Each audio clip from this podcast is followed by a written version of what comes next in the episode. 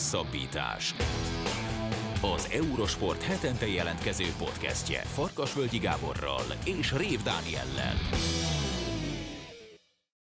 Sziasztok! Ez a Hosszabbítás podcast félig jubileumi 40. adása. Három hosszabb beszélgetés lesz ezúttal az Ácsi rovat kárára, de remélem, hogy azért tudunk titeket kárpótolni.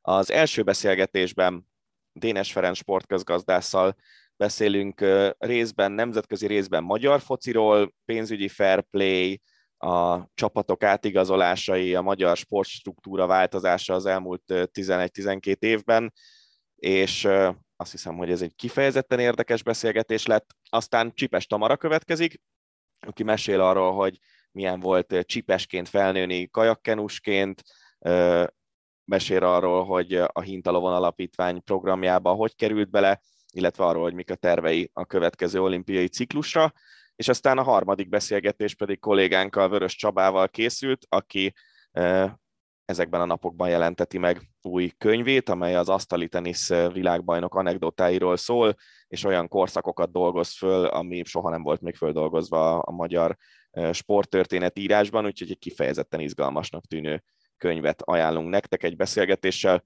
Jó szórakozást a podcasthez! Labdarúgás. Vágjunk is bele, mert nagyon sok témát szeretnénk érinteni Dénes Ferenccel. Köszöntjük a műsorunknak, köszönjük, hogy elfogadta meghívásunkat. Én is köszöntök mindenkit, és örömmel hallottam, hogy ilyen nagy formátumú vendég vagyok, ezt nem gondoltam volna. Hát pedig.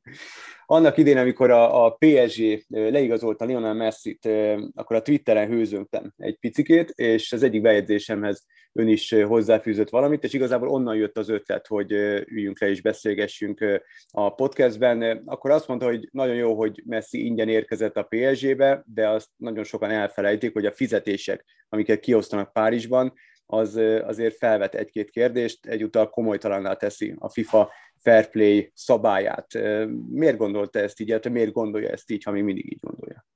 Abszolút így gondolom, és tényleg egyrészt ugye nagyon komoly szabályozó eszközé vált az elmúlt közel tíz évben a, az Európai Labdarúgó Szövetségnek a azt, azt kell mondjam, a költség, költség szabályozása. Gyakran szokták emlegetni, párhuzamba hozni az amerikai ligák fizetési sapkájának mechanizmusával, de igazából nem arról van szó, a fizetési sapka ugye arra van egyfajta munkaerőszabályozási kérdést jelent, és a, a, a bevételekből való részesedésünknek valamilyen típusú formáját, ami ugye az esélykiegyenlítésről szól. Elvileg az UEFA is azt gondolna, hogy valamilyen típusú esélykiegyenlítést kéne a nagy csapatok és a kis csapatok között, de ez majdnem, hogy lehetetlenség Európában pontosan azért, mert nem, nem azokon az elveken épült fel, mint az amerikai. Na most ennek megfelelően például a szankciók is elég nehezen érvényesítők. Amerika elég világos a szankció, hogyha te csalsz, és rajta kapnak, akkor téged kidobnak a ligából. Tehát meg, megfosztanak attól a pénztermelési lehetőségtől, ami rendelkezésedre áll. Európában meg majdnem, hogy azt kell mondjam, mint a vicc, hogy ú, de jó lenne, ha kidobnának, mert akkor végre egy kicsit kis pénzt kereshetnénk, mert hogy egyébként ezek a nagy csapatoknál egy bizonyos ö, csapatok körben, például a PSG-nél, ez inkább a veszteség növelését szolgálja sem, mint a, a profit termelés. Aztán van Európában egy olyan kör, ahol kifejezetten profitorientáltan működtetik a futballvállalatokat. Szóval ez, az egy, ez a környezet ennek a dolognak. A lényege az, hogy, hogy a bevételekhez köti az UEFA a lehetséges költéseket, részben az átigazolási díjak vagy játékjogvásárlásoknak, illetve a fizetéseknek a, a költéseit, amelynek megvannak a magas szabályai. Egyik az egyik legfontosabb az, hogy nem lehetnek csatolt vállalkozások, ami azt jelenti, hogy az, tehát a, a, nem engedi a tulajdonosoknak a veszteségfinanszírozást azon a a, a Európa ezen a felén, Kelet-Európa, Kelet-Európa jól ismert jelenséggel, hogy úgynevezett szponzorok jelennek meg a csapatok mögött váratlanul és nagy számban, és ezekről a szponzorokról nagyon gyorsan kiderül, hogy vagy a, a futball tulajdonosának, vagy a futballvállalat tulajdonosának a, a, a az érdekkörébe tartoznak, vagy valamilyen típusú alvállalkozói rendszerben. Ugye azt tudni kell, hogy Katárban ez nagyon nehéz, és Katárban nem is nagyon értik ezt a problémát, mert Katárban ugye minden a ezer, minden, gyakorlatilag minden állami vállalat, vagy ha úgy tetszik, akkor a ezer szárral kötődik a sejk, nem tudnak, Katarban nem tudnak egy olyan vállalatot mondani, ami azt mondja, bocs, az távol áll tőlünk, mert nem az unoköltségem, vagy nem konkrétan az enyém. Tehát ilyen értelemben értem az ő gondjukat, másrészt neki kéne megérteni, hogy az meg nem úgy van, hogyha a paksnak az a kötelezettsége, mondjuk a paksnak pont nem, mert az értékhatár alatt van, hogy, hogy a bevételekhez kell igazítani a kiadásait, akkor a Paris Saint-Germainnek is uh, ahhoz kéne uh, igazolni. Én igazán én ezt, egy, egy, azt gondolom, hogy egyébként egy nagyon érdekes sportgazdasági, sportközgazdasági szabályozó rendszer, de amikor már azt mondta a Barcelonából való átigazolások kapcsán, hogy saját zsebből kifizette a lelépési díjat, mert annyira Párizsba akart játszani, onnantól kezdve már csak nevetek ezeken a dolgokon, és ezt el is hitte az UEFA, és be is, e, e, és azt mondta, hogy tényleg, milyen jó, örülünk, kedves már, hogy ilyen sok pénzed van, és hát Párizs valóban szép, szép város, megér egy misét, vagy akár 200 millió eurót is, hogy az ember a saját zsebéből ezt finanszírozza. Szóval innentől kezdve azt gondolom, hogy minden, minden után csak szaladunk. És egyébként jogilag ez hogy állja meg a helyét, a, ami mondjuk a PSG-nél vagy a Manchester City-nél történik, ahol teljesen egyértelműen sokkal több pénzt költenek, mint amennyit lehetne? Szerintem a Manchester City sokat javult, bár a Manchester City is meg kétszer meg, meg büntették ezekben a, dolg, a, miatt a dolgokban. Jó, azt kell megérteni, sportgazdaságban, hogy azt kell megérteni, hogy ezek ezek a csapatok nagyon alacsony, nagyon alacsony költségvetéssel mentek a nagy csapatokhoz képest. Neked sok pénzed van, és akkor azt mondanád, hogy, hogy akkor én beteszem, emberek, én beteszem a pénzemet, játékosokat vásárolom, és akkor majd jó lesz a dolog. De mondták, hogy nem lehet, mert ez, ez tiltott a, a dolog, keresd meg ezt a pénzt. De ha kimegy a piacra, és azt mondod, hogy gyerekek, itt van az én árum, vegyétek meg, értve szponzorok, akkor azt mondják, de, de a te árud nem jó, meg kicsi, mert nem ér el annyi ember, stb. De azt, azt, azt elmagyarázni, hogy de majd sok, ha sok pénz lesz benne, akkor majd akkor sok embert elér, és akkor majd milyen jó lesz nektek. Ez meg azt mondják, ez, ez meg ők is nevetnek, mert azt mondják, hogy hát tulajdonképpen ez lehetne a gyírmód is, mert ott is ugyanigaz ez a logika. Ha sok pénzt teszünk a gyírmódba, előbb-utóbb majd belőle is lesz valaki, csak mi ezt nem akarjuk megfinanszírozni. A gyírmódba is vásárolunk majd jogokat, hogyha majd olyan világcsapat lesz, mint mondjuk a Real Madrid, a Manchester United vagy a Liverpool. Tehát ez, ez nem, nem, nem működött ez a dolog, mondom, más ha egyébként meg fel akartad turbózni a költségvetésedet, akkor nem tudtál más sem, saját érdekkörödből uh, nyomtad bele a pénzt. Közben szép csendesen a Manchester City, azzal együtt, hogy uh, nagy valószínűséggel, meg hát az UEFA által is megszebve a UEFA által is azt mondva, hogy megszegte a szabályokat, végül is oda eljutott, hogy most már egy nagy csapat, a világ top 5-ös csapata bevételt tekintve, meg hát játékát tekintve is az. De most már elhiszik a, a szponzorok, meg elhiszik a kereskedelmi befektetők, hogy igen, ebbe a csapatba már érdemes beruházni. Szóval csak azt akartam meg, meg, megvilágítani, hogy ez, ez egy nagyon erős dilemma. A, mert, mert egyébként amennyire a, a fair play, a financial fair play, ugye így hívják ezt a szabályzó rendszert, segítene, vagy segít abban, hogy, hogy megőrizze a futball pénzügyi egészségét, ugye ez a, a már remélem meg nem váltok senkit, a, a újságíróknak szóló üzenet, hogy ez milyen szépen hangzik. Ténylegesen ugye ez a rendszer elvileg koncentrálja, vagy konzerválja a rendszert, és koncentrálja az erőnket, amit egyébként pont el akarnak kerülni a, az UEFA, mert hogy azt mondja, hogy akkor szélesítsünk, adjunk esélyt mindenkinek, pont azáltal, hogy nem engedjük ezeket az olajos pénzeket be a futballba. De hát ténylegesen meg az történik, hogy akkor a kis csapatoknak nincs lehetőség az előbb elmondott mechanizmussal betörni a piacra, hogy jogilag hogy játsszák ki ezeket a dolgokat, és milyen megoldásokat találnak, tehát válaszolni, mert tudnám, akkor jogi tanácsadó lennék ezeknél a nagy csapatoknál, és nagyon sok pénzt keresnék. De hát egyszer olvastam egy üzenetet, hogy Katárban valaki megnyerte a valamilyen futballista, talán Barcelona futballista, megnyerte az éppen a heti lottó főnyereményt, és akkor sok mindent megértettem, hogy körülbelül hogyan működhetnek ezek a dolgok. Azért ezek a csapatok, amelyekről most így beszéltünk, ott tetten érhető távol-keleti pénzek, szaudi, katari, stb. stb. És ezzel kapcsolatban most már kezd meghonosulni egy kifejezés, ez pedig a sports washing nevű kifejezés. Hát ez igazából hát a pénzmosás, hogyha így a szószoros értelmével akarunk menni, de, de nem feltétlenül az a pénzmosás, ez a, a sport, sportot használva mossák kvázi tisztára, hát magukat, illetve a pénzt is, meg hát azokat a, a berögzüléseket szeretnék semmisé tenni, illetve rossz indulatú általuk rossz indulatúnak vélt véleményeket, amiket mondanak mondjuk Szaudarábiáról, vagy, vagy Katarról, az emberi jogok sárba tiprása, Katari VB szempontjából, ugye a vendégmunkások embertelen dolgoztatása. Mit gondol erről a sports washingról, mint, mint jelenségről? Mennyire van jelen, és lehet-e, kell-e bármit is tenni ellene? A, a jelenség különösen most vált érdekessé és került előtérbe. Igazából a fogalom is csak, ha úgy tetszik, néhány hónapja létezik. És erősen kötődik a szaudarábiai sportbefektetésekhez. Most tudni kell, hogy Szaudarábiában, ugye hétvégén volt a szaudarábiai Forma 1-es nagy díj, ki gondolta volna, hogy ott is lesz ilyenek azok gondolták, akik követik azt, hogy a szaudi királyság is belépett abba a körbe. Egyébként Katárral karölt, nem karölt, azt mondjuk túlzás, csak a Katárhoz hasonlóan, akik, amelyek a, a sport népszerűségét próbálják felhasználni arra, hogy magukról kedvezőbb képet alakítsanak ki.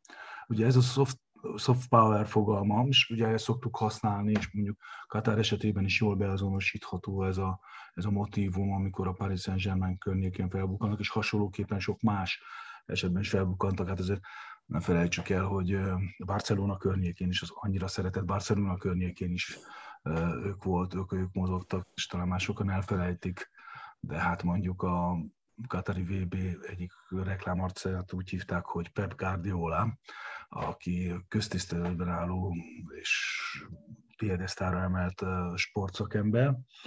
A Szaúd-Arábiánál meg ugye, ugye, az, ugye ott nem kell sokat magyarázni, tehát ez egy rém, rémisztő országnak tűnik innen Európából, és ez egy fontos mondatom, mert hogy ami nekünk, tehát az általános demokráciákban, szabadságjogokban nekünk természetes, kívánatos, nem feltétlenül kívánatos és egyértelmű a világ többi részén, de ebben együtt azok, az, azok a hatalmak, vagy azok az erők, amelyek most a világpolitikát formálják, azt mondják, hogy, hogy ez nem jó, és nem egészséges, és a világ számára nem jó üzenetet közvetít, ami mondjuk például Szaudarábiában vagyunk. Ennek közé tartozom persze én is, mert nem jó egy olyan országban. Én nem szeretnék egy olyan országban élni, ahol a szabadságjogot ilyen mértékben korlátozzák, mint Szaudarábia. Most erre, erre Szaudarábia is egyrészt, másrészt arra is rájött, és ez is egy fontos motivum, és ezt meg, is meg kell értsük, hogy, hogy például a szaudarábiai tőkevel sportbefektetések azok valamilyen módon részét képezik annak a stratégiának, amire, ami arról szól, hogy mi lesz Szaudarábiával és az olajos országokkal, ha elfogy az olaj és vagy megváltoznak tényleg a fogyasztói szokások, és tényleg egy környezetbarátabb, a, a, a megváltozott energiafelhasználás, vagy energia politikával működik majd a világ, és már a kőolajnak nem lesz olyan értéke, vagy egyáltalán nem lesz olyan használatban, még nem a közeljövő, de azért mégis egy jó számolható jövő, és akkor mi lesznek ezekkel az országokkal, semmi más nincsen. És azt akarják, hogy legyen valami. De ugye már rossz, rossz színben vannak, nem nagyon fogadják őket az úri körökbe, és azért meg, megnéztek, hogy mi, mi az, amit az úri körök szeretnek. Hát például a futballt szeretik. És akkor azt mondják, hogy akkor no szó, hát nézd, menjünk, menjünk ebbe a világba. Szórakoztatóiparba, hát a Szaudarábiának csak a, ezek a bizonyos állami alap, ennek az állami alapok nem csak futballban vannak befektetések, a sportban általában, vagy a filmiparban, szórakoztatóiparban általában, tehát nagyon széles körben van jelen. Rendkívül tanulságos, és felhívom a, a hallgatók figyelmét arra a jelenségről, hogy Newcastle-ban hogyan fogadták ezt a hírt. Amikor azt mondták, hogy... Nagyon örültek. Király fehér lóvom. Itt van a király, fehér lóvom. Hát vagy Royce royce és akkor sok fehér ló. És akkor azt mondanám, szóval azt a tüntetést pont nem láttuk, ami azt mondta volna, hogy hú, emberi jogok. Hát a nők elnyomott helyzete, ilyen, nekünk, ilyen tulajdonos nem kell, még pont az kéne, hogy ilyen emberek vásárolják nekünk mappét. Mondom, nem, nem ez történt, három napos népünnepé volt nyugázva. Locsolták a sört, ugye ez, tudjuk, hogy ez, mi magyarok tudjuk, hogy ez egy nagyon veszélyes dolog, azért könnyen megbüntetik az embert, hogyha a sört uh, locsolt. Ezek az emberek, a képeket látom, úgy locsolták, hogy annak öröm volt nézni, uh, aki azt szereti nézni. Szóval hirtelenjében elfe, elfelejtettük, vagy elfelejtették a Newcastle rajongók azokat az értékeket, hagyományos értékeket, amiért állítólag eh, mi küzdünk. Nem gúnyolódom, higgyék el, nem gúnyolódom, hanem az arra nagyon nehéz dilemára hívom fel a figyelmet, hogy, hogy, eh, hogy ez, hogy, hogyan lehet ez viszonyulni szurkolóként általában, és ugye, hogy mennyire törékeny ez a dolog. Tehát ha azt mondják, hogy szívednek kedves, csapathoz nagy pénz áramlik, és felrémlik előtted, mint Dagobert bácsi előtt a dollárjel, hogy, hogy itt majd kupák lesznek, meg nagy futball lesz, meg zseniális játékosok, akkor azt mondod, hát nem, talán, talán mégse akkor a baj, hogy a nők nem szavazhattak sokáig, vagy nem vezethettek autót. Szaudarábiában az ott van, Newcastle-ba vezethetnek, minden rendben van. És pont ez az, ami kihasználásra kerül. Tehát ez, egy, ez ilyen értem egy veszélyes dolog. Nem, ha az a kérdés, hogy mit lehet ellene, le, hogyan lehet ellene küzdeni, most mondhatnám én is a szokásos dumát, ugye a felelős, meg felelősségteljes fogyasztói magatartással, ugye így hívják, felelős fogyasztóként nem fogadjuk el, hogy ilyen beruházunk. Aztán ugye ez mindig addig működik, amikor nem a mi csapatunknál történnek mm. ezek a dolgok. Jut eszembe, Ugye Manchester Unitednál is felbukantak, a, tehát ott is volt egy ilyen szál, hogy, hogy akkor a szaudaiak a Manchester United-ot vennék meg, is ugye közismert ez a mém, ami most kerjeng vagy terjeng az interneten, hogy ugye azt mondják a, a szaudiaknak, hogy te lehet, hogy a rossz United-ot vásároltuk meg. Szóval, hogy és akkor én beszélgettem United szurkolókkal, már Manchester United szurkolókkal, azt mondták, hogy ők nem annyira bányák, hogyha a Blázer vagy Glézer családot lecserélik a Szódi királyra. Pedig a Glézer családról nem jöttek olyan hírek, hogy újságírókat daraboltak volna föl, vagy ilyesmi. Uh, Bocsánat, hogy nevetek, csak a, a Tréfán nevetek, egy szörnyű dologról beszél. Abszolút Tehát szörnyű dolog, de ugye erre hát e, minden jel arra utal, hogy ez így megtörtént, ahogy ezt elmondtam. Evezünk egy kicsit tán békésebb vizekre, magyar vizekre. 2010 óta rengeteg pénz áramlott a magyar sportba és a magyar labdarúgásba is. Arra lennék kíváncsi, hogy tapasztal-e bármilyen jelentős strukturális előrelépést, és most nem is az infrastruktúrára gondolok, mert ott az egyértelműen tapintható a magyar futballban. Illetve a másik kérdés, ami engem nagyon szokott foglalkoztatni, hogyha egy kvázi befektetői rendszerként fogjuk fel azt, hogy az állam támogatja a sportot, akkor nekünk adófizető állampolgárként hogyan tudjuk valamilyen szinten realizálni a befektetésünknek a hasznát? Egyáltalán ez működik-e bármilyen szinten, vagy, vagy ez egy politikai döntés, és négy évente szavazunk, aztán elfogadjuk, ami történik? A magyar futball sokkal szervezettebb és sokkal jobb struktúrásban működik, mint 2010 előtt. Tehát én azt gondolom, hogy Csányi Sándor vezette Magyar Labdarúgó Szövetség egy nagyon komoly munkát végzett, láthatóan jó munkát végzett, és ez egy olyan, olyan európai szövetség, ami, ami ténylegesen összemérhető, bármilyen típusú összehasonlítást kiáll a szervezettségét tekintve. Bátor lépés volt, de nagyon jó lépés volt a 12 csapatos NB1 létrehozása, ami egy, az Európa egyik legkompetitívebb bajnokságává tette a, a OTP banktilán. Tehát most ténylegesen arról van szó, hogy minden mérkőzésnek tétje van, és két, elvesztett meccs az megfordítja a célrendszert. Tehát már nem a az Európa Liga indulási jogáért harcolsz, hanem az, hogy mehessél ki. Ez a sportközgazdasági álmos könyvek szerint nagyon jó. Tehát ez egy jó. Rendben van a utánpótlás nevelés struktúrája, rendben van az MLS szervezettsége, rendben van a kommunikáció. Szóval nagyon-nagyon sok mindent rendben rakott a Magyar Labdarúgó Szövetség az elmúlt tíz évben. De ha azt kérdezik, hogy jobb lett a, jobb a magyar futball, így, akkor azt kér, a válaszom határozottan az, hogy igen. Tehát én járok meccsre, én sokat jártam meccsre, mindig is jártam életemben meccsre, sokkal jobbak. A, sokkal jobb a futball szórakozás. Azt kérdezik, hogy a pályán, ami folyik, amilyen ezért csak részelem ennek a futball szórakoztatásnak jobb-e, arra már nem tudnék ilyen határozottan válaszolni. Tavaly, és tavaly volt, volt egy olyan érzésem, nem, nem, nem érzésem volt, láttam, azt láttam, hogy a két-három évvel ezelőtt a, maga az a játék is sokkal érdekfeszítőbb, amit játszanak a pályán. Én valahogy ebbe az évben, tehát ebbe a szezonban, de lehet, hogy a pandémia féle depresszió szól belőlem. Ezt kevésbé érzem. Kevésbé érzem ezt a dolgot, tehát mintha megszakadt volna ez a típusú fellendülés a magyar futballban.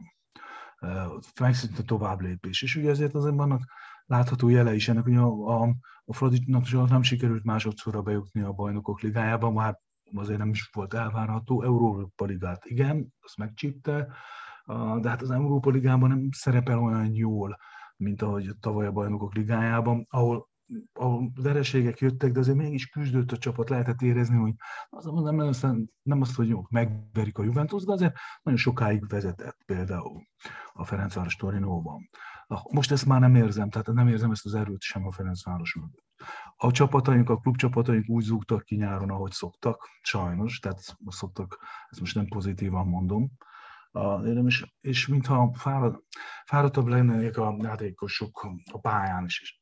Ugye sportközgazdászként nem, nehezen tudom értelmezni azt, hogy ugye, ha megnézzük most a támlát, az úgy néz ki valahogy Ferencváros, Kisvárda, Felcsút, Székesfehérvár, Mezőkövest. Tehát ez a Mezőkövest, Kisvárda,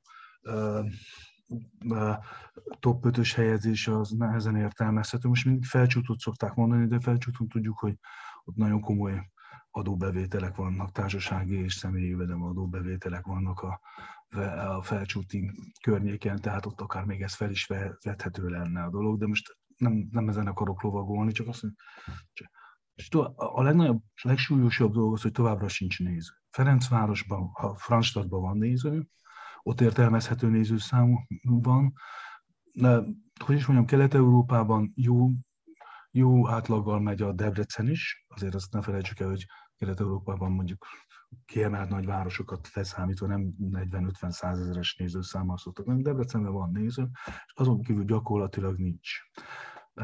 Vannak olyan csapatok, ahol ilyen családi szórakozásnak tűnnek ezek az NB1-es mérkőzések. És azért az a futball, magyar futballfejlesztésben eltűnt, elment tíz év. Elment tíz év.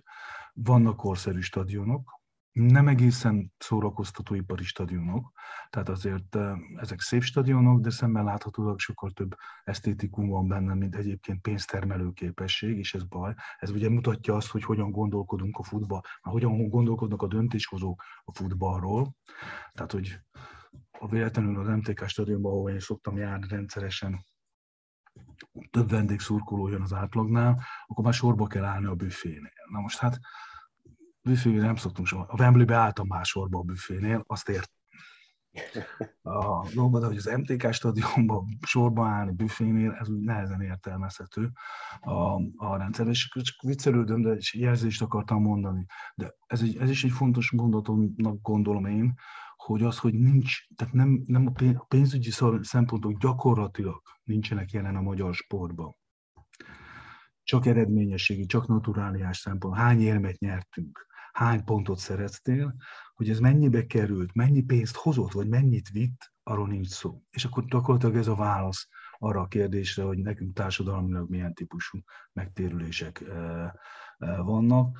A, a, a kommunikáció abban megy, hogy örüljél, tehát az örömben van a megtérülés. És egy olyan országban, ahol szerintem a tatárjárás óta minden befizetett adó az sarcnak gondolt, tehát ez az ország nem gondolja azt, hogy az ő adó, amit ő befizet adóba, az az ő pénze, és ezért valamilyen típusú közszolgáltatást vár, csak bosszankodik, hogyha valami van. De az, az nagyon kevés emberben tudatosul, hogy az én pénzemet költik mások, és úgy költik, ahogy nekem nem jó, és akkor azt mondjam, hogy ez probléma. És ez nem csak politikai, meg választási kérdés, hanem polgári értékek, hogy ez nem jó, ez nincs rendben, hogy az, az én pénzemet elveszik, azt kidobják az ablakon. A dolgom, nem nagyon látom ezeket a valós pénzügyi megtérüléseket. Örül, olimpián én is örülök, két hétig, ha, be, ha Fradi gól van a, mit tudom én, a BL-ben. Én is örülök, aztán másnap már nem emlékszem rá.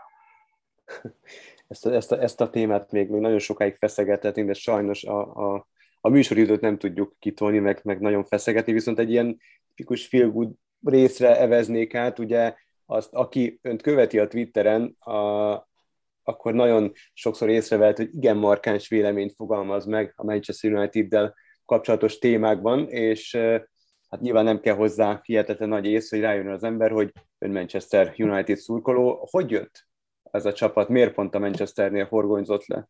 Sem kérdés, mert ugye amióta Twitteren vagyok, azóta változatlan a, ugye ez a borítókép, ami a Manchester United feliratot tartalmazza, és én készítettem Manchesterbe, tehát viszonylag kevés számú Liverpool szurkolót ismerek, akinek hasonló lenne a borítóképet, de csak viccelek magával.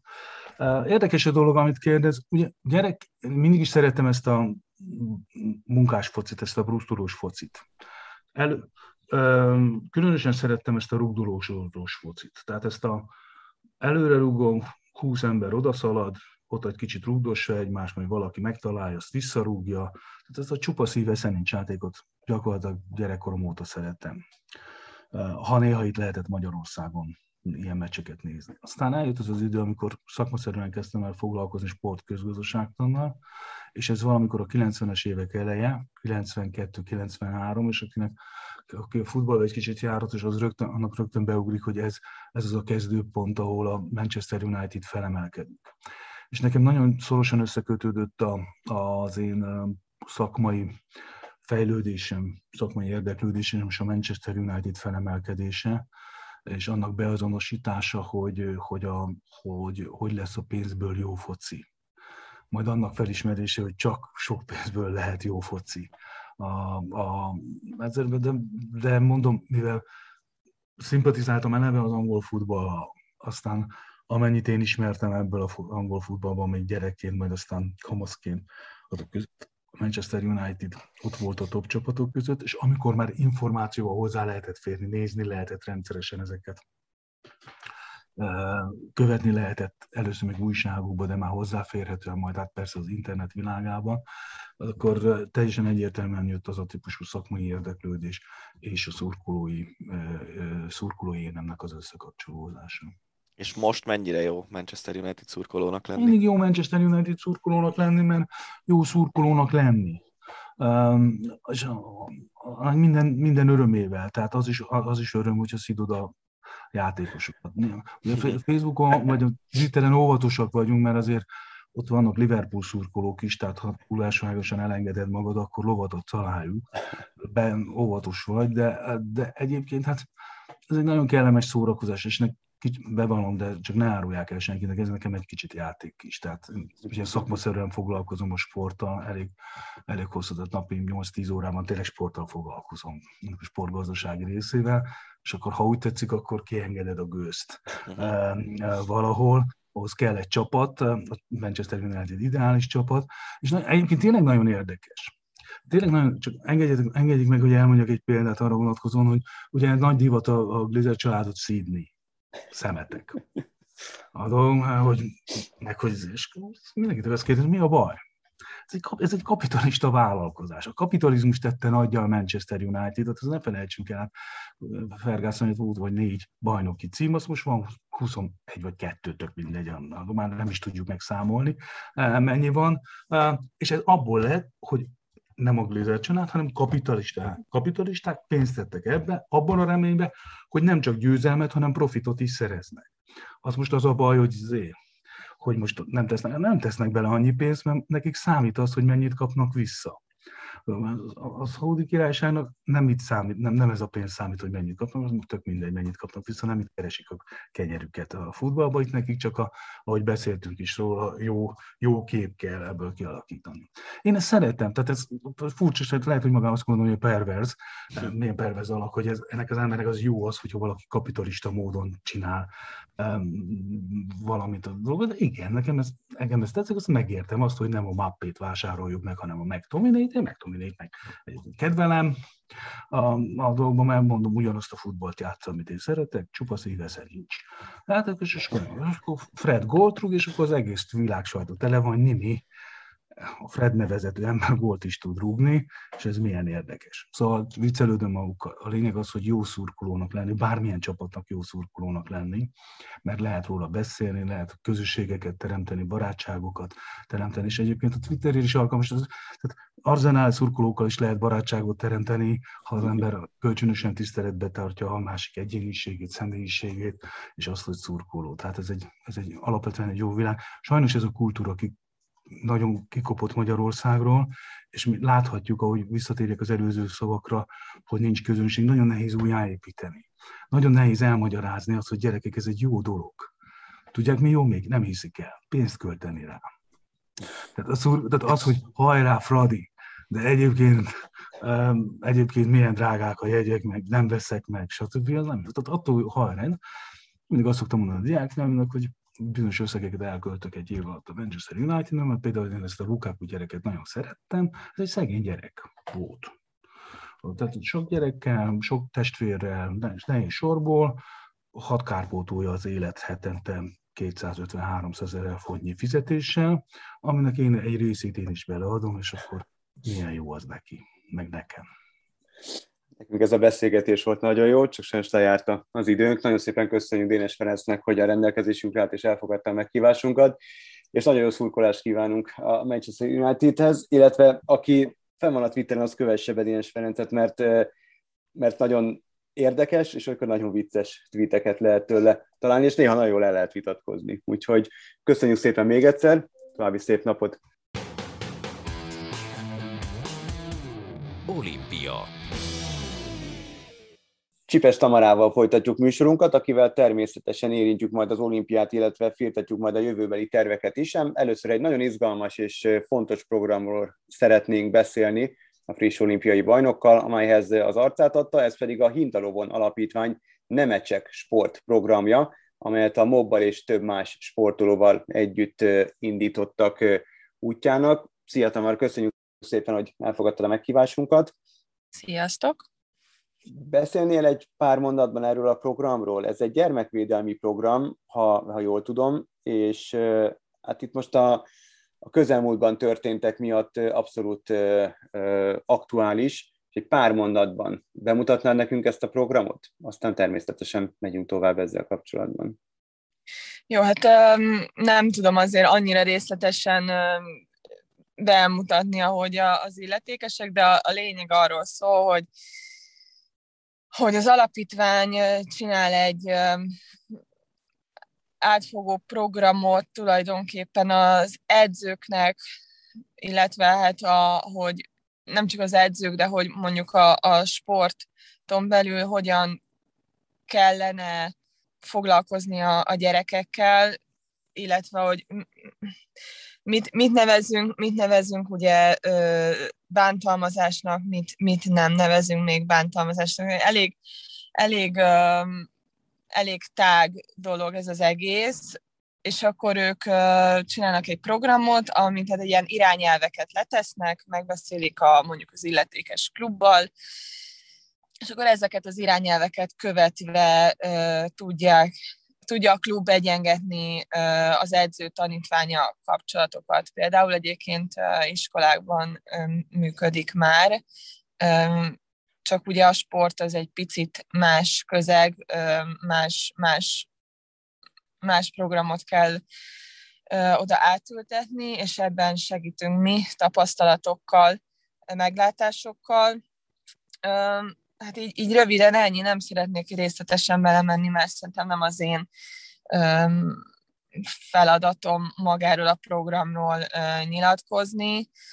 Uh, a lényeg az, hogy, hogy szerintem ez egy nagyon-nagyon-nagyon, hát nem csak, hogy hasznos, de, de nagyon kell is uh, a sportban, mert hát ha bár egyébként sokat változott az elmúlt években, de azért még mindig hát le vagyunk maradva olyan téren, hogy, hogy azért tudjuk, hogy a vasfüggöny mögött mi volt, és nagyon nehezen áll át. Mint egyébként az élet minden területén nagyon nehezen áll át a társadalom olyan dolgokra, ami, hát, ami már rég le kellett volna vetköznünk. Miért gondoltad, hogy fontos, hogy beleálljál ebbe a projektbe, és, és artot adjad ez a programhoz? Um, hát először is ugye van egy lányom, szóval amióta, amióta anya vagyok, azóta pláne érzem azt, hogy, hogy nagyon, nagyon van bennem egy ilyen, egy ilyen meg kell védeni minden gyereket érzés. Nyilván ez szerintem a legtöbb anyában egyébként valószínűleg benne van. Ráadásul azért az én igazságérzetem is néha a plafont veri, úgyhogy én, én, én egyébként is, egyébként is egy olyan ember vagyok, aki szociálisan érzékeny, és, és próbálok a hátrányos helyzetűekre odafigyelni, támogatni, és, és szerintem ebben is, ebben is jó, hogyha előrelépünk. És hát ha pedig ilyen nagyon egyéni dolgot kérdezel, akkor én, én, én, a, én szeretek segíteni. Nekem ez jól esik, nekem ez uh, úgy érzem, hogy kell az életemben, mert, mert egyrészt hasznosnak is érzem magam, meg, meg, meg jó, hogyha, hogyha általam egy, egy nagyon icipicit jobb lesz valakinek, vagy a világnak, mert talán arról ne is beszélünk, ha esetleg ez valójában gyökerestül megváltozik, akkor, akkor én, én, én nagyon, nagyon örülni fogok, hogy ebben egyébként részem is volt, nem csak azért, hogy mert megváltozik, hanem hogy én ebben valóban tudtam segíteni, és hasznos tudtam lenni benne. Én úgy érzem, hogy, hogy, hogy kell a változás, ennek ellenére azt is érzem, hogy valami rosszul van kezelve ez ügyben, viszont mindenképpen kell róla beszélni, az nem mindegy, hogy hogyan, mert a sárdobálás meg a, meg a egymásnak feszülés az általában nem szokott előre vinni, sőt, inkább megakasztja a dolgot, hogy egyről a kettőre lépjünk. De hogy beszélni kell róla, az biztos. És, és nekem is voltak gyerekkoromban olyan dolgok, amikre azt mondtam volna, hogy na jó, akkor ez, ez sok volt, itt, itt nem, nem fizikai bántalmazásra gondolok, de például a lelki terror, a lelki terror abszolút volt, és szerintem azt azért a legtöbben megerősíthetik, hogy, hogy az van, és nem, az nem, az nem jó. Tehát, hogy aki azt mondja, hogy az élsportban akkor fogsz eredményt elérni, hogyha, hogyha um, ostorral ütnek, és most idézőjelesen, um, az hazudik. Tehát, hogy vagy, vagy nincs rálátása, vagy, vagy magát akarja um, önigazolni, vagy, vagy mosdatni, vagy, vagy csak a saját lelkiismeretét nyugtatni.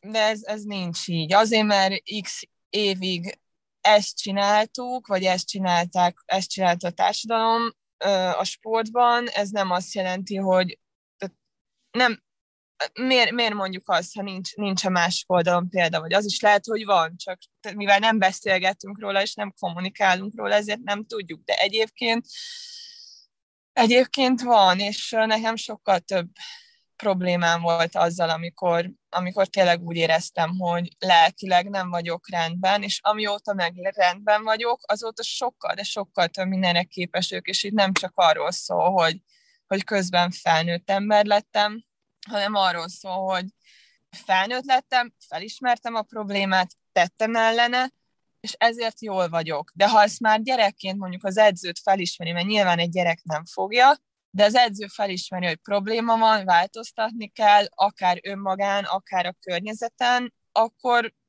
akkor nem az van, hogy, a, hogy x évig benne vannak egy mérgező vagy kapcsolatban edzőtanítványa, vagy, vagy olyan környezetben, és úgy szocializálódnak a gyerekek, stb., és akkor önmaguknak majd felnőtt korba oldják meg. Mert szerintem ez, ez alapvetően egy tök rossz hozzáállás. A, az edző az iskolában a tanárok, és bárki olyan felnőtt ember, aki, aki egy gyerek környezetében van, nem csak a szülei, azok nevelik. És hogyha hiába próbálják a szülők jól nevelni, ha az összes többi felnőtt körülötte nem jól, akkor sajnos abból probléma lehet. Így röviden ennyit tudnék most így hozzáfűzni. Neked a gyerekkorodban volt akár negatív, akár pozitív előjellel valami befolyása a sportpályafutásod kezdetére azt, hogy csipesnek hívnak, és hogy az édesapád olimpiai bajnok kajakozó volt? Persze, persze, persze. Tudsz egy példát? Ez, ez speciál mondjuk olyan, amit amúgy nem tudom megváltoztatni, hogy az én édesapám olimpiai bajnok, és hogy, hogy egy olyan feladat volt elém állítva, ami, ahol, ahol nagyon magasan volt a léc, de, de egyébként ö, volt probléma.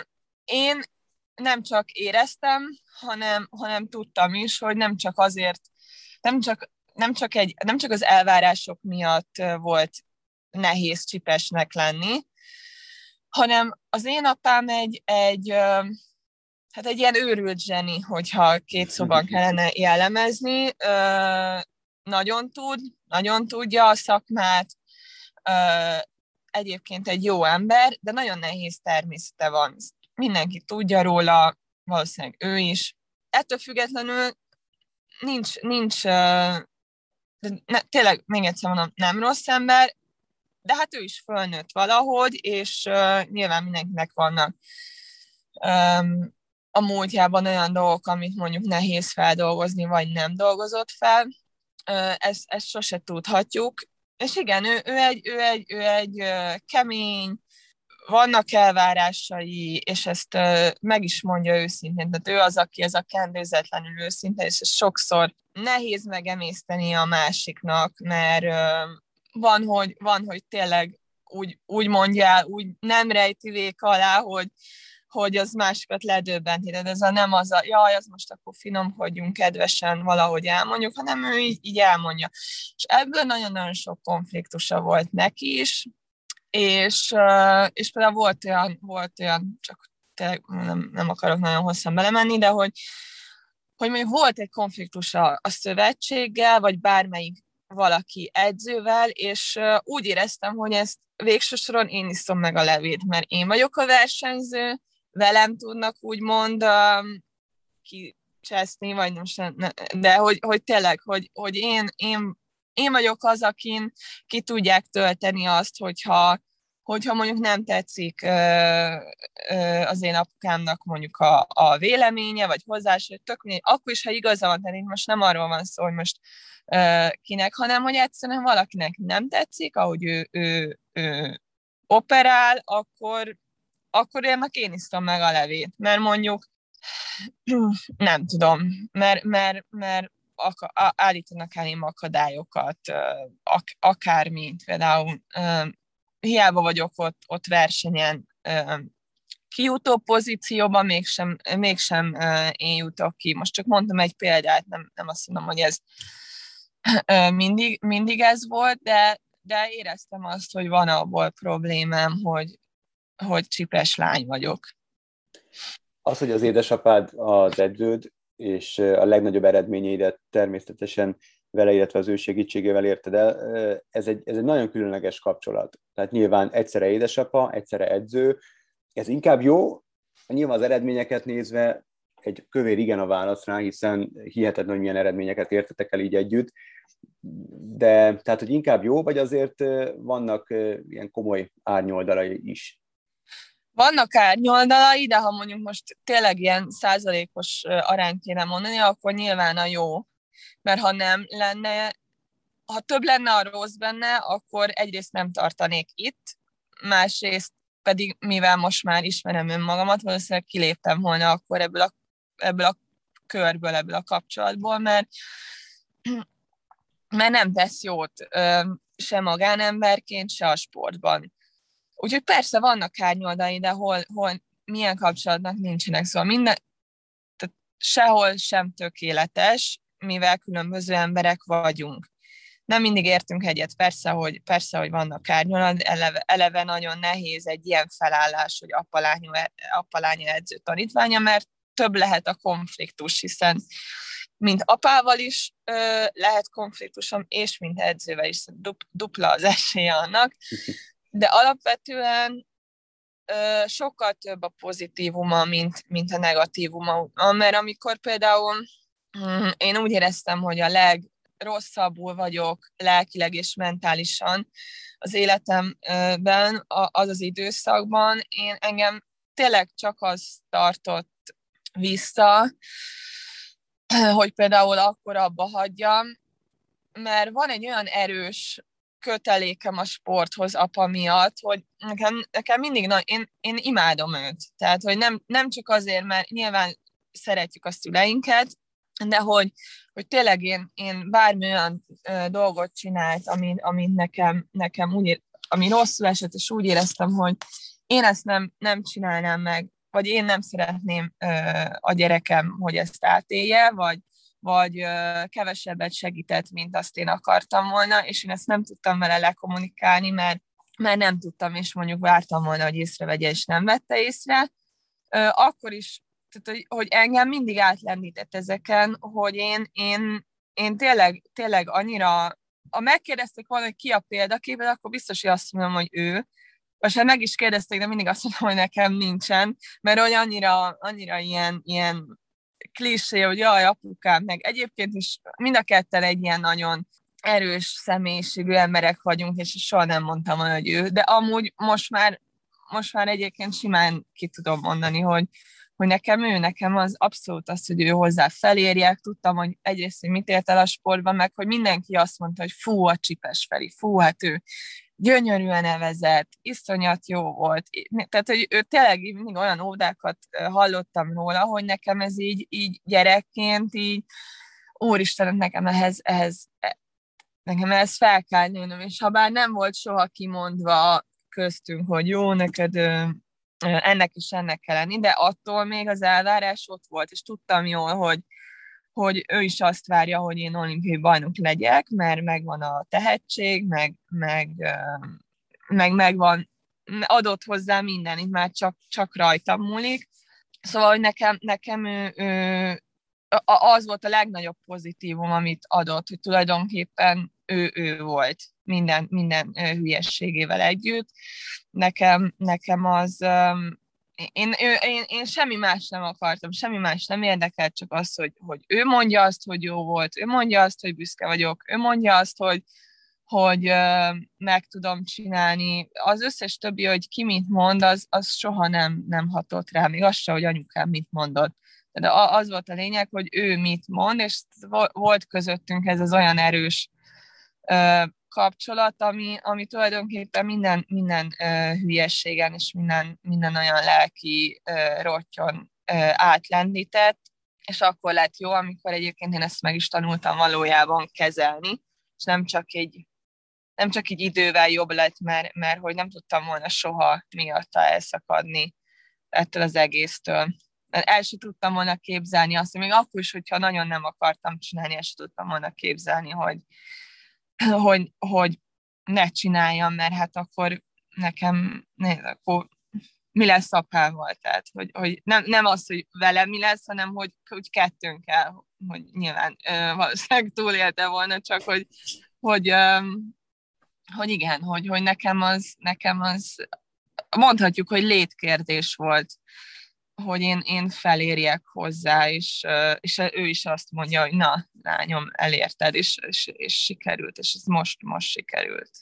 És sportolóként, hogyha nagyon szigorúan nézzük, akkor nem, hogy felértél hozzá, túlszárnyaltad az olimpiai bajnoki érmek, illetve aranyérmek tekintetében, viszont nyilván, hogyha az edzői munkásságát nézzük, akkor ott azért természetesen a, a, inkább, inkább neki áll a zászló. Egy ilyen empatikus, ahogy említetted és mondtad magadról, szociálisan érzékeny ember, aki nyilván mindent tud a, sportágáról, és, és egy ilyen nagyon komoly anyatigris személyisége van, de nem gondolkozol abban, hogy, hogy esetleg edző is legyél? Mert, mert a, a, ahogy így beszélsz, és már beszélgettünk egy interjú erejéig, nyilván nem, nem ismerlek, de amit, amit engedsz magadból megismerni, amit láttatsz, amilyen benyomásokat az ember le tud szűrni, az azt mondatja velem, hogy te egy, te egy nagy, nagyon, nagyon szuper edző lennél. Nyilván szakmailag megkérdőjelezhetetlen a hozzáállás, illetve a hozzáértésed, és van egy olyan emberi mi voltod, ami, ami azt mondatja velem, hogy, hogy hát ilyen, ilyennek kell lenni egy, egy, egy szuper edzőnek.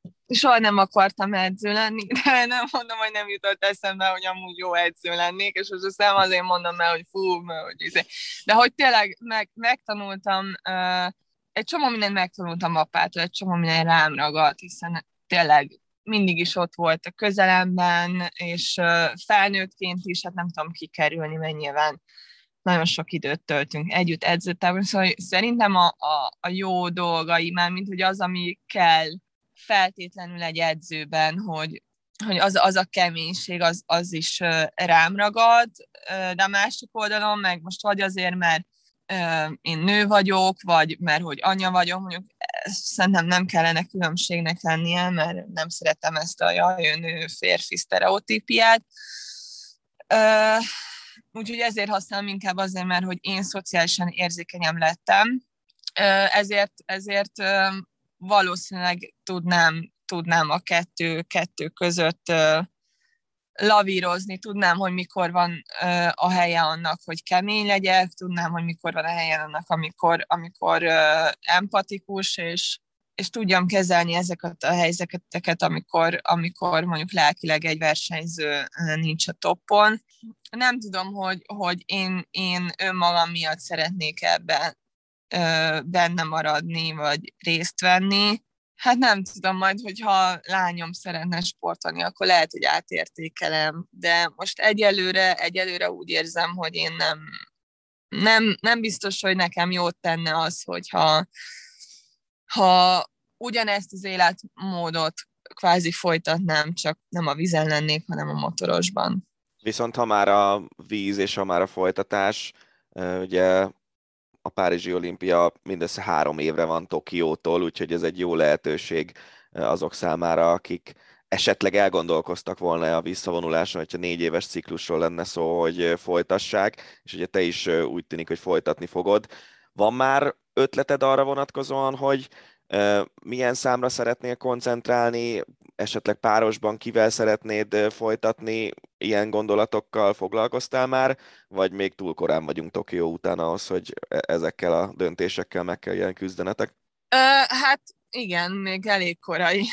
Ráadásul ugye nálunk a négyes szám az az, az egyéni számok alapján teszik össze, egyelőre én még mindig egy pihenő időszakot töltök, szóval igen, valóban elég korai, mert az olimpia után azért szoktunk egy ö, nagyobb lélegzetvételű ö, pihenőt tartani, mert, mert kell, kell nem fizikálisan, hanem, hanem mentálisan kell, hogy újra belelendülj egy, egy újabb, és igaz, hogy most csak három év, és ez nagyon jól hangzik, de, de akkor is három év, és és bele kell lendülni, és, és e, egy, egy éved van ilyen, egy ilyen hát lazább, lazább évre, mert utána meg egyből jön már a kvalifikációs rész. Szóval most nagyon-nagyon le lesz ez pörgetve, úgyhogy pikpak itt lesz megint, hogy azt érzed, hogy stressz szint az az egekben, úgyhogy, úgyhogy kellett most ez. Nem, nem, nem tervezgetek még. Hál' Istennek többször voltam már olyan szituációban, amikor egy ilyen hosszabb lélegzetvételű kimaradás volt, ugye utoljára, amikor terhes voltam, és mindig, mindig vissza tudtam jönni, úgyhogy nem, nem emiatt nem érzem azt, hogy, hogy bármi, bármi hátrányom lenne. Tamara, nagyon szépen köszönjük, hogy a rendelkezésünkre álltál, és nagyon sok sikert kívánunk egyrészt a programhoz, a Hintalovon Alapítványjal, másrészt pedig az újbóli felkészüléshez, illetve amíg a pihenőidőre töltöd, addig pedig nagyon jó pihenést. Csipes Tamarával beszélgettünk a gyermekvédelmi programról, amelyet a Hintalovon Alapítványjal karöltve indítanak el, több más sportolva is a mobbal együtt, illetve jövőbeli tervekről, edzőségről és sok minden másról. Hosszabbítás. Az Eurosport hetente jelentkező podcastje. Ezúttal a közkedvelt Ácsi rovatunk sajnos elmarad, mert valamelyikünk nincsen éppen Magyarországon, és szeretné kipihenni magát egy kicsit. Úgyhogy azt gondoltuk, hogy Beszélgettünk egyet Vörös Csaba kollégánkkal, akinek most jelenik meg a könyve, amin majd mindjárt kiderül, hogy mennyi időt dolgozott, de a 450 oldalas oldalszámból kiindulva valószínűleg elég sokat. Szia Csabi! Sziasztok, köszönöm a meghívást! A könyv, amiről szó van, a Magyar Asztali Tenisz Világbajnok anekdotái címet viseli, és hát elég komoly támogatás kellett ahhoz, hogy ez létrejöhessen, hiszen az EMMI, az MSUS, az Arszali Tenis Szövetség, illetve a Generali biztosító is támogatta a könyv megjelenését. Mi tudjuk, hogy neked a, az asztali ez nagy szerelem, de mesélj erről egy kicsit azoknak, akik esetleg nincsenek tisztában a te múltaddal, hogy ez neked hogy jött, és, és mióta vagy benne, és miért szerettél bele a pingpongba. Én 1990-ben kezdtem pingpongozni a BVSC-ben, a szüleim vittek le, és hát nagyjából egy évtizedet töltöttem mindenféle pingpongtermekben, igazolt versenyzőként, utánpótlás magyar bajnok voltam, nyertem diákolimpiát, és én azt hiszem, hogy minden gyerek, aki megszereti a kaucsuklabdának a pattogását, ami mondjuk most már nem kaucsuklabda, hanem műanyag, de mindegy, az, az mint egy drog. Tehát a, a, nekem is eltelt utána az életemben egy 10-15 év, hogy nem voltam pingpongteremben, de amint meghallom, a függője leszek. És hát amikor a munkám úgy hozza, tehát hogyha közvetíthetem a pingpongot, vagy írhatok róla, akkor mint a mágnes úgy vonz. Ez nem az első könyved ebben a témában, hiszen te Kampáról is írtál könyvet, Kampára fene gyerek címmel. A, mi a különbség igazából, most ezt úgy kérdezem, mint hogyha nem tudnám, hiszen a, a cím is sokat sejtett, de, de mi volt a legnagyobb különbség a két könyv között, akár munkában, akár végeredményben? Összesen lehet hasonlítani a kettőt, mert a, a Tibi könyve az egy szubjektív önéletrajz. Tehát az a könyv, az a Tibi szemüvegén láthatja azt a korszakot, amit ő megélt. Ez mondjuk az 1960-as évektől máig. Ott nem is nagyon végeztem abból a szempontból kutató munkát, hogy mit mondott a Tibi, csak a bizonyos dolgokat néztem meg, hogy időrendben jók legyünk, meg amikor azt mondja, hogy az történt mondjuk Nagójában, akkor tényleg ott volt-e, vagy valahol máshol. Tehát az, az teljesen, mint, tehát azt egyes szem első szemében írtam uh-huh. meg, a Tibi meséli el. Ez az ő élete. Ez a könyv viszont a magyar asztali tenisznek és a világbajnoki sikereknek. Nyilván kevesen tudják, 73 VB címet nyertek eddig a magyarok, és ennek a, a sikerszériának ez egy bő 60 év, amit elmesélek, a története. Kívülállóként, kívülállóként tekintünk rá erre az időszakra, de mégis úgy, hogy megpróbálom bevezetni ebbe a világba az olvasókat. Tehát ég és föld a kettő, hozzáteszem egy gondolat erejéig, hogy az eredeti terv ugyanaz volt, hogy ilyen történeteket elmondatok a régi öregekkel, és azt megírom. Aztán rájöttem, hogy ez sajnos nem működik, mert az elmondott történeteknek a 70%-át nem lehet közreadni, mert az ugyan nagyjából arról szól, hogy ki, kivel, mikor, hol. úgy voltam vele, hogy a maradék 30% azért elég értékes ahhoz, hogy ezzel kezdjünk valamit. És aztán megvoltak ezek a történetek, én ahogy mondtam, elég régóta benne vagyok a pingpongban, és hát akkor elkezdődött a kutatás utána, és a Dani a felvezetőben említette, ez a könyv 16 hónapig készült. Egy elég jelentős kutatás előzte meg, magát az írást is, és persze hát írás közben is folytattam a kutatást, mert az volt a, a szempont, hogy ez legyen egy hiánypótló mű, és nagyon bízom benne, hogy az is lett. A kutatómunkát hol végezte? Tehát egy ilyen hihetetlen mélységekig elmenő kötettel kapcsolatban, ami ráadásul egy nagyon speciális témát boncolgat, speciális témáról szól, hol lehet ilyen szintű kutatómunkát végezni? Tehát nem tudom, levéltár, vagy a kluboknál, vagy a szövetségnél, internet, hogy kell elképzelni ezt a, ezt a kutatómunkát? Modern világban élünk, főleg az interneten, uh-huh. mert nem tudom, hogy mondhatom-e, inkább nem mondom, nehogy baj legyen belőle. Nyugodtan, nálunk bármit lehet. Ez az Arcanum, ahol ha az ember regisztrál, befizeti, én rajta vagyok az Arcanumon már egy pár éve, uh-huh ott befizeti a tagdíjat, vagy az előfizetést, akkor ott szabad a gazda. És én a régi sajtótermékeket kutattam át, hogy mit írtak. Aha.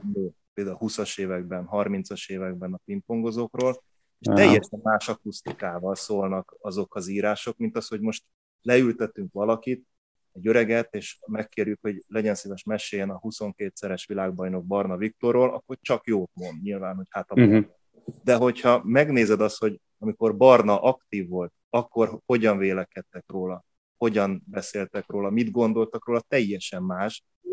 Egy, egy új világ nyílik meg az ember előtt. Úgyhogy egyrészt volt izgalmas ez a dolog, de ugyanakkor ugye meg is kellett találni azt a mesdjét, és azt a hangot, amin keresztül el lehet mondani ezt a történetet. Mert azért én nem tudom leellenőrizni, hogy amit leírtak mondjuk 31-ben az újságban, az úgy volt-e. Nyilván senki nem tudja leellenőrizni. De valamennyire azért lehet ellenőrizni, még a másik újság mit írt arról, a harmadik mit írt arról. És egy gondolatot arról, hogy például milyennek a könyvnek a, a hangulata, hát ez ugye másfél évig írtam, tudjuk, miben élünk másfél éve, egy eléggé egy ilyen szorongós időszak volt, hogy első hullám, második hullám, sokadik hullám, mi lesz velünk, és én úgy voltam vele, hogy hát akkor ez legyen egy életigenlő könyv.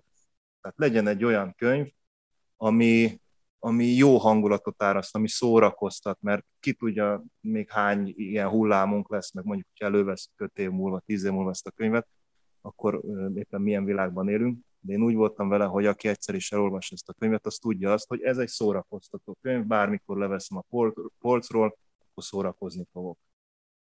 És ilyen egyébként a könyvnek a szerkezete, hogy ami a címéből is adódik, hogy világbajnok anekdoták, hogy lényegében egymástól akár függetlenül elolvasható történetekből áll, vagy van olyan fő szál, ami végig megy a történeten, és, vagy az egész könyvön, és emiatt érdemes egybe elolvasni az egészet? Ez egy jó kérdés, és jogos kérdés. Igazából rengeteg pici történetből áll össze egy nagy történet. A fő történet az a világbajnokoknak a sikerei. 1926-tól 1979-ig nyertünk 73 VB-t, és a, a főszereplő igazából a VB cím, amit ők folyamatosan megnyertek és valahol ebben a történetben mellékszereplők maguk a győztesek is, mert ugye folyamatosan cserélődtek és leváltódtak itt a, a, az évek folyamán.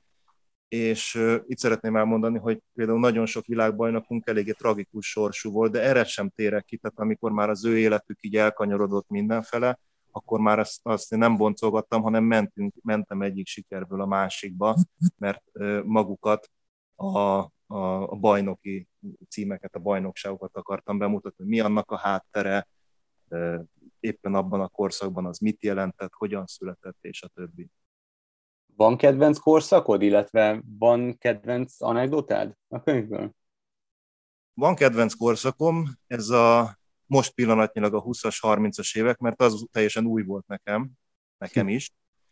Miután ez, a, ez az időszak nincs feldolgozva, vagy legalábbis eddig nem volt feldolgozva és egy teljesen új világ nyílt meg előttem.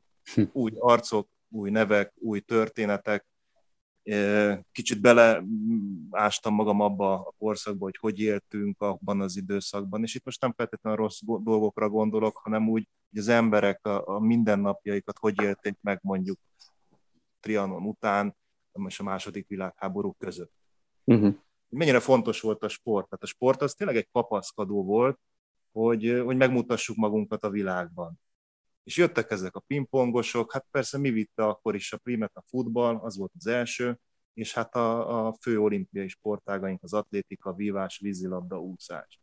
Jöttek a pingpongosok, és a legelső világbajnokságon az összes versenyszámot megnyerték. És a többi. És akkor így jött, azt hiszem három olyan világbajnokság volt, amikor az összes versenyszámot megnyerték, és nagyon érdekes volt azt látni, hogy ennek ellenére jó, jó, jó, nyerik a VB címet, de még mindig arról szól a közhangulat, hogy hát most a pingpong az játék vagy sport. Hm.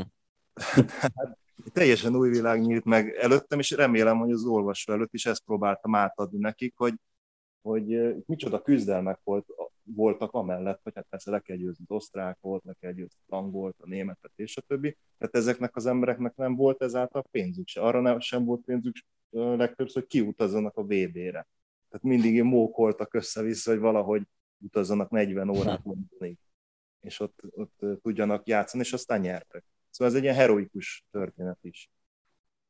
Ebben a korszakban hogy nézett ki a hogy nézett egy pingpong világbajnokság a 20-as, 30-as években? Azért az annyira távol áll most már tőlünk így idő szempontjából, hogy nem is nagyon tudom elképzelni, hány ország vett részt ezeken a VB-ken, meg hány játékos volt, mennyire mennyire volt elterjedt világszinten a pingpong ekkoriban? Nyilván össze sem lehet hasonlítani azzal, amit ma látunk. Itt hát most átlagoljunk körülbelül olyan 13-15 nemzet vett részt egy világbajnokságon, ebből a 13-15-ből Isten igazából tudott pingpongozni 6-7. De ez nem volna semmit a sikereikből, hát hiszen valahol el kell indulni.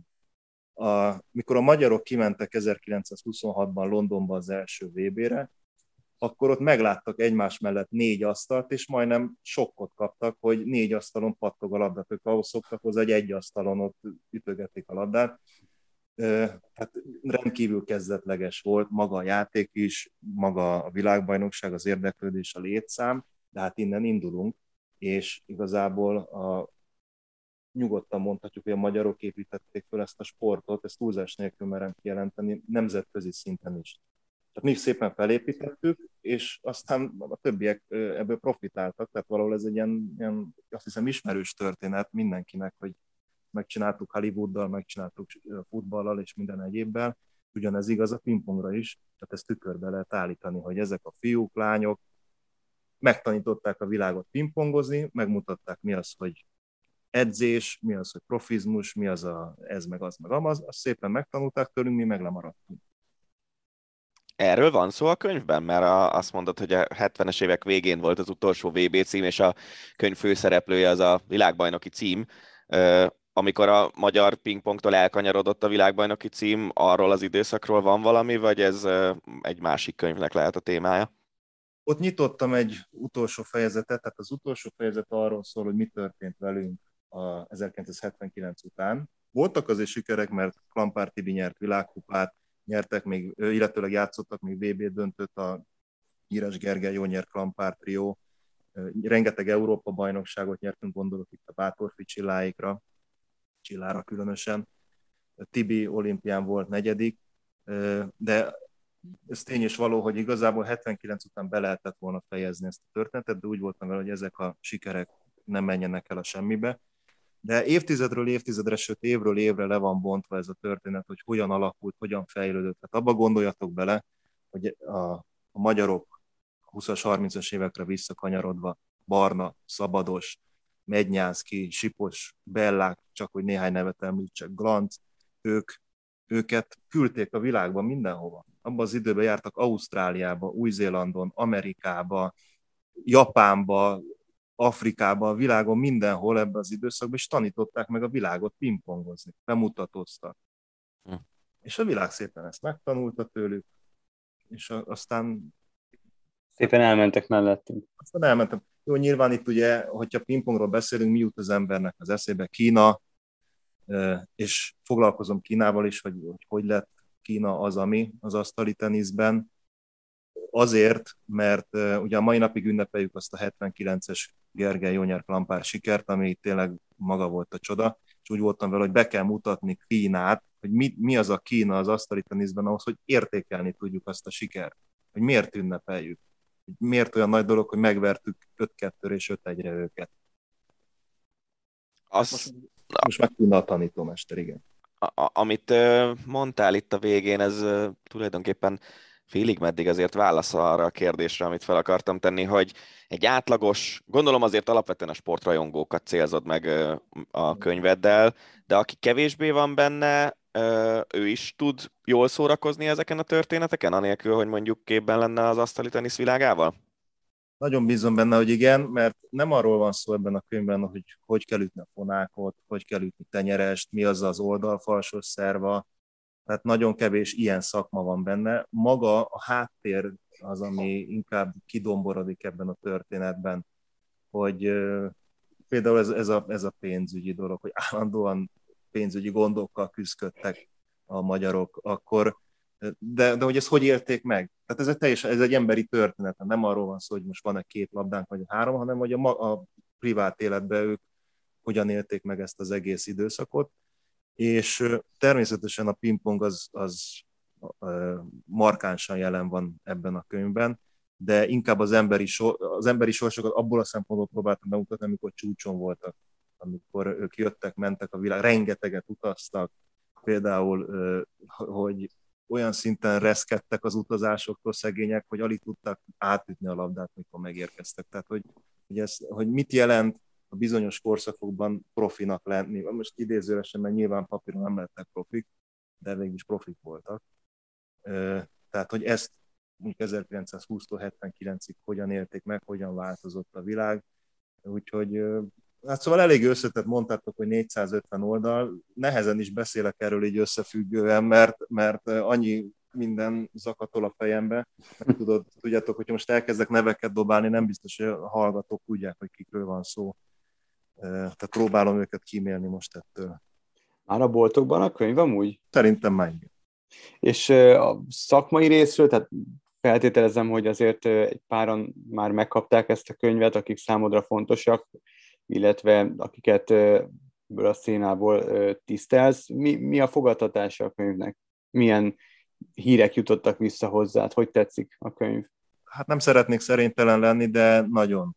De pontosan azért, mert például a könyvnek a fele a, az teljesen ismeretlen a pingpong szakmának is, uh-huh. hogy mi történt a második világháborúig, ez nincs feldolgozva. Ezt most látták először, és Hát nyilván a, a, az, aki idősebb olvasta, az, az valahol magát és az saját élményeit kereste a könyvben, de aki nyugodtan mondhatom, hogy aki eddig elolvasta, az, az nagyon szerette. És ez is volt a cél, hogy, hogy ez nem egy tömény könyv, tehát nincsenek benne renge, eredmények, tudjátok, tudod, hogy oldalakon át ilyen nem lehet megjegyezni hanem, hanem azért föl van ez szigítva annyira, hogy ez egy szórakoztató valami legyen. Ebből az időszakból, ami a pingpong szakmának is meglepetés, ebből mennyi forrás volt? Korabeli újságok mennyit írtak akkoriban az asztali teniszről? Az igazság az, hogy amikor világbajnokság volt, akkor abban az egy hétben úgy foglalkoztak vele, meg hogy közeledett a világbajnokság, meg a vége felé írtak összefoglalókat, de két világbajnokság között szinte semmit, ilyen mínuszos hírek időnként úgy felfelbukkantak. Nem nagyon, nem nagyon foglalkoztak vele. Eredményeket leközöltek, hogy mi történt a Magyar Bajnokságon, vagy a Budapest Bajnokságon, de az, hogy mi történt a két VB között, nem nagyon írtak róla, hát most összehasonlítva mondjuk a futballal, hát ég és föld nyilván. Hát úgy kellett összeguberálni ezeket a, a mínuszos híreket, és ezekből kitalálni azt, hogy mi történhetett ott a, a magyarokkal, mi történhetett a, a pingpong világban. Nem volt egyszerű munka, de hogy mondjam nektek, ez, azt tudtam, hogy értéket teremtek, és ebből a szempontból viszont élvezetes munka volt. És a, erről a korszakról a te tudásod, a most, hogyha a mostani tudásod a száz százalék, hol volt a kutató munka előtt? Mondjuk 8 százalék. Ugye nem sok. Nem, nem. Neveket tudtam meg, az eredményeket. Uh-huh de az, hogy, hogy hogy alakult, az mi, hogy volt, hogy voltak a viszonyok, az emberi viszonyok, azt nem. Arra hmm. semmit, na, benne nem valami. Nagyon érdekes munka lehet ez, nem? Én nekem ez, ez kifejezetten úgy hangzik, mint hogy macerás, mert nyilván nekem mondjuk történész barátom van, akiről tudom, hogy milyen őrült kuli munka megtalálni azokat a forrásokat, és jól használni azokat a forrásokat, amik rendelkezésre állnak, de, de az, hogy egy ilyen korszakot föl tudtál tárni, ami tényleg egy sikerkorszak volt, azt gondolom így utólag azért elég jó érzés lehet. Nagyon. Igazából nekem azt mondták a szüleim, amikor olvasták a kéziratot, hogy ezt adjam ki kettőbe, tehát két könyv legyen. Legyen ez a korszak az egyik, és a következő a másik. Osztottam, szoroztam, és mondom, nem, nem, nem, nem, így a kettő, illetve bocsánat, három, három arany korszakunk volt, tehát ez a három arany korszak ad ki egy történetet igazából. Azért most már egy sok kötetes szerzőnek hívhatunk egészen nyugodtan, és igazából több műfajban is kipróbáltad magad, hiszen írtál nem csak sporttémájú könyvet, hanem, hanem regényt is. Mi a következő terved? Vagy most már egyelőre még nem is tudsz ezen gondolkodni, nem is gondolkozol ezen, csak pihensz és próbáld feldolgozni azokat az impulzusokat, amelyek érnek a, a Magyar Asztali Tenisz világbajnok anekdotái című könyvet követően, vagy már azért vannak tervek? Vannak tervek, és valamennyire ezt a vonalat, ezt a kutatói vonalat viszem tovább, mert arra jöttem rá, hogy, hogy valami döbbenetesen kevés a tudásom erről az időszakról, ez a 20 mhm. tehát mondjuk 45-ig. Azért tudunk dolgokat persze nyilván, mert az, az általános tudásunk megvan, hogy voltak olimpiák, volt 38-ban a futballcsapat, VB döntős egyebek, de valójában borzasztóan kevés a tudásom, és teljesen más az a, az a fajta újságírás, ami akkoriban volt, nekem jobban tetszik, sokkal szórakoztatóbb és olvasmányosabb, és, és szeretném jobban megismerni ezt a, a, világot. Ez a könyv, amit most kiadtam, ez a pingpongos könyv, ez fehér könyv, és úgy arra gondoltam, hogy akkor legyen egy triológia, legyen egy piros, meg egy zöld könyv is, és valahol most ebbe az időszakban keresem azt a másik két témát, amiben meg tudom írni a piros és a, a zöld könyvemet, hasonló stílusban. Csak hát természetesen teljesen más témában, mint a pingpong. Elég jó kollekció lehet ez egy, egy sportrajongónak, azt hiszem. Annyit mondj még el, légy szíves, Csabi, hogy hol kapható a könyv. Hát, hogyha pingpongos hallgatja, akkor a pingpong szakosztályokat érdemes keresni, mert ott, ott nyilván, országszerte, és hát most első körben, miután járvány van, én itt próbáltam utána nézni, hogy érdemesebbet tenni boltba, úgy döntöttünk, hogy inkább nem, úgyhogy az interneten tudják keresni a kedves hallgatók. A könyv címe tehát az, hogy a Magyar Asztali Tenisz világbajnok anekdotái Vörös Csaba könyvét érdemes akár még a karácsonyfa alá is megvásárolni, azt hiszem. Köszi szépen, Csabi, hogy beszélgethettünk, és gratulálunk a könyvhez, aztán jó munkát a további témakereséshez. Köszönöm szépen, sziasztok! Ez volt már a, a Hosszabbítás Podcast. Nagyon szépen köszönjük a hallgatók figyelmét. Jövő héten tervezünk még egy karácsony előtti rendes podcastet, aztán utána meglátjuk. Farkas Völgyi Gábort és Rév Dánielt hallottátok. Sziasztok! Ez volt a Hosszabbítás, az Eurosport podcastje. A műsor témáiról bővebben is olvashattok honlapunkon az eurosport.hu.